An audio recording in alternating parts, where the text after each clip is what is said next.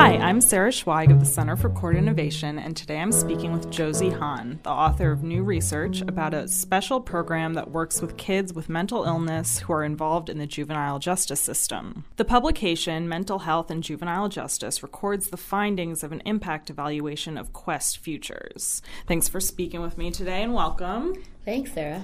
So, Quest Futures operates out of a community based alternative to detention program. Quest stands for Queens Engagement Strategies for Teens. So, this is in Queens, New York. And Quest Futures specifically works to engage kids with mental illness and their families in specialized services. So, now that this program, which was launched in 2008, has been in operation for about five years, maybe you can start off talking a little bit about the model, what the the goal of the program was and the structure, and then we can get to talking about the evaluation. Absolutely. So, Quest Futures program is so important. We know that youth in the juvenile justice system experience mental health illness at really high rates, up to 70%, and that's compared to 20 to 25% of youth in the general population. There is a huge need, and yet there are very few resources in the juvenile justice system. So, juvenile detention and jail actually become the default, which is alarming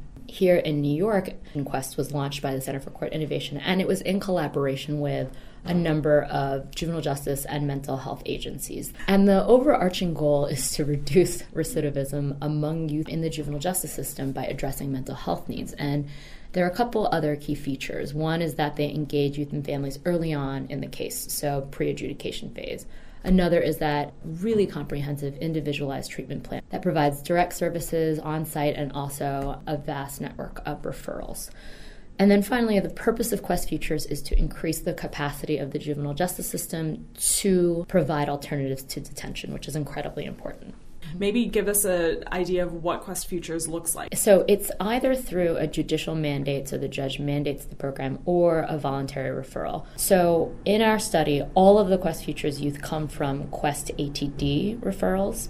Quest ATD serves youth with juvenile delinquency cases in the Queens Family Court, and they are um, classified as moderate risk of reoffending or failure to appear in court.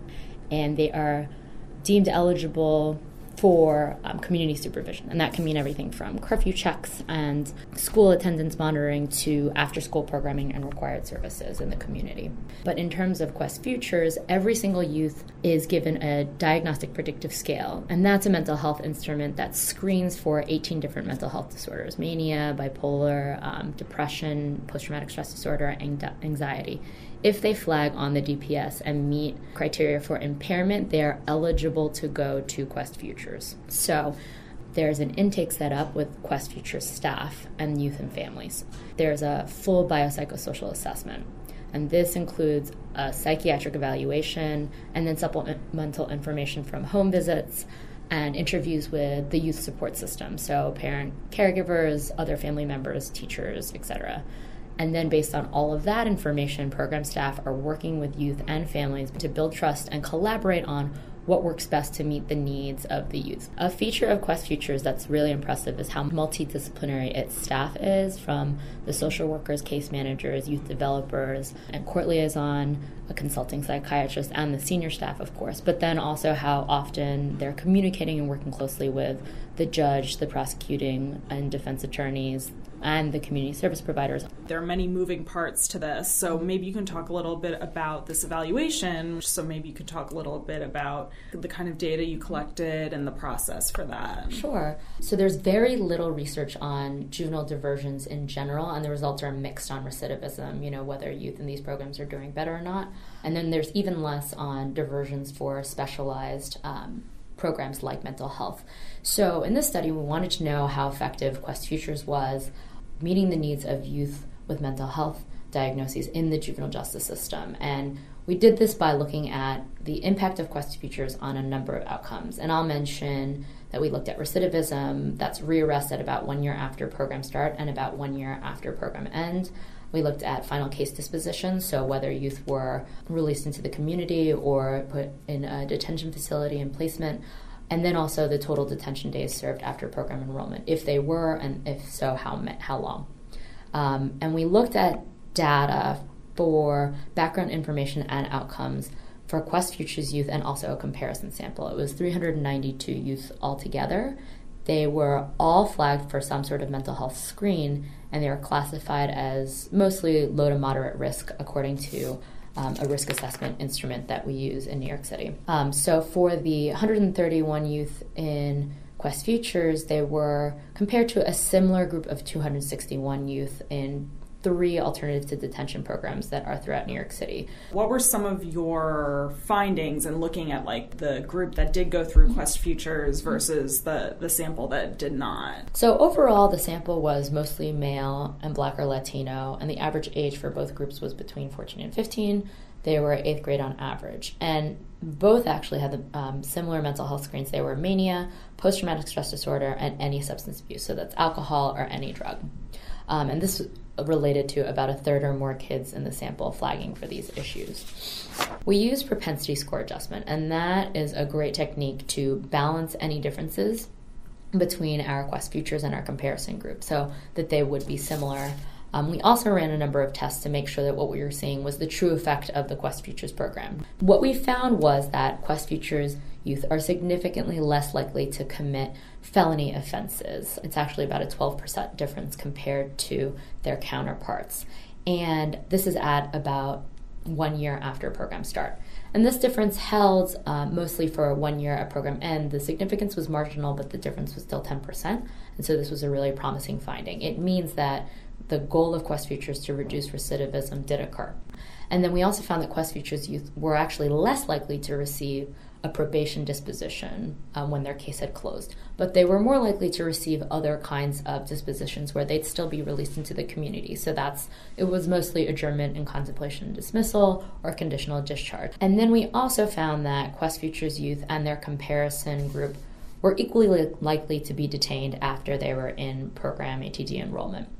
But when they were detained, Quest Futures youth were actually more likely to spend more days in detention, so about five more days, and that was a significant difference. Mm-hmm.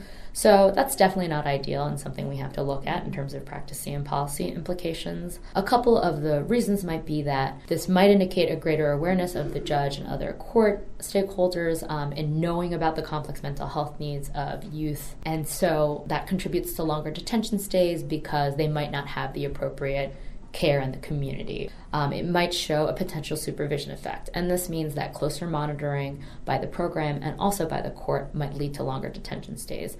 But in general, we actually don't know why the youth were detained in both groups. We don't know the reasons for them, whether they were program violations like breaking curfew or not going to school, or if they were new arrests after the program ended. Um, we also did an exploratory analysis to see if anything else predicted outcomes like recidivism and detention days. And we did find some results that weren't that surprising. Females are less likely to be rearrested about one year after the program starts. But Youth who flag for any substance abuse are more likely to be rearrested. That's not too surprising. But an interesting thing was that youth who flagged for suicide risks, they were more likely to spend more days in detention, but they were less likely to be rearrested. So that actually gives some support to the fact that more complex mental health needs like suicide ideation might mean that youth will be in detention for longer. It's still an issue. Right. Just because there aren't resources to deal with that. Like Right, not yeah. immediately. Given right. even in New York with such a vast network of quality providers, they might not always have the ability to right. meet the needs of a youth with an emergency issue. Right. So, absolutely. I just provided a very brief overview of the complex model that Quest Futures um, is, but Kelly Henry wrote up a process evaluation and some initial results for the outcome evaluation where she describes thoroughly the planning process for the Quest Futures model. So, how the collaborations occurred, what happened in terms of implementation and program launch.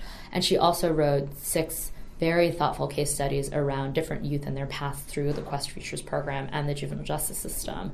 So, a big plug to Kelly's process evaluation, Kelly Henry on the Center for Court Innovation website as okay, well. Great. So, maybe just as a last takeaway, what are some of the lessons that you can see from some of the findings? Right. Well, the main goal of Quest Futures to reduce recidivism, especially for more serious offending, um, was met. And so these are findings that give support to collaborative models for specialized diversions and ways to meet youth with mental health needs in the justice system, which is fantastic. This does add to a small but growing base of evidence around specialized youth diversions and it's critical because the juvenile justice system is definitely looking at alternatives. Well, it was great speaking with you today. I'm Sarah Schweig, and I've been speaking with researcher Josy Hahn about mental illness and the juvenile justice system. To find out more about the Center for Court Innovation or to download Josy's report, uh, you can visit our website at www.courtinnovation.org. Thanks for listening.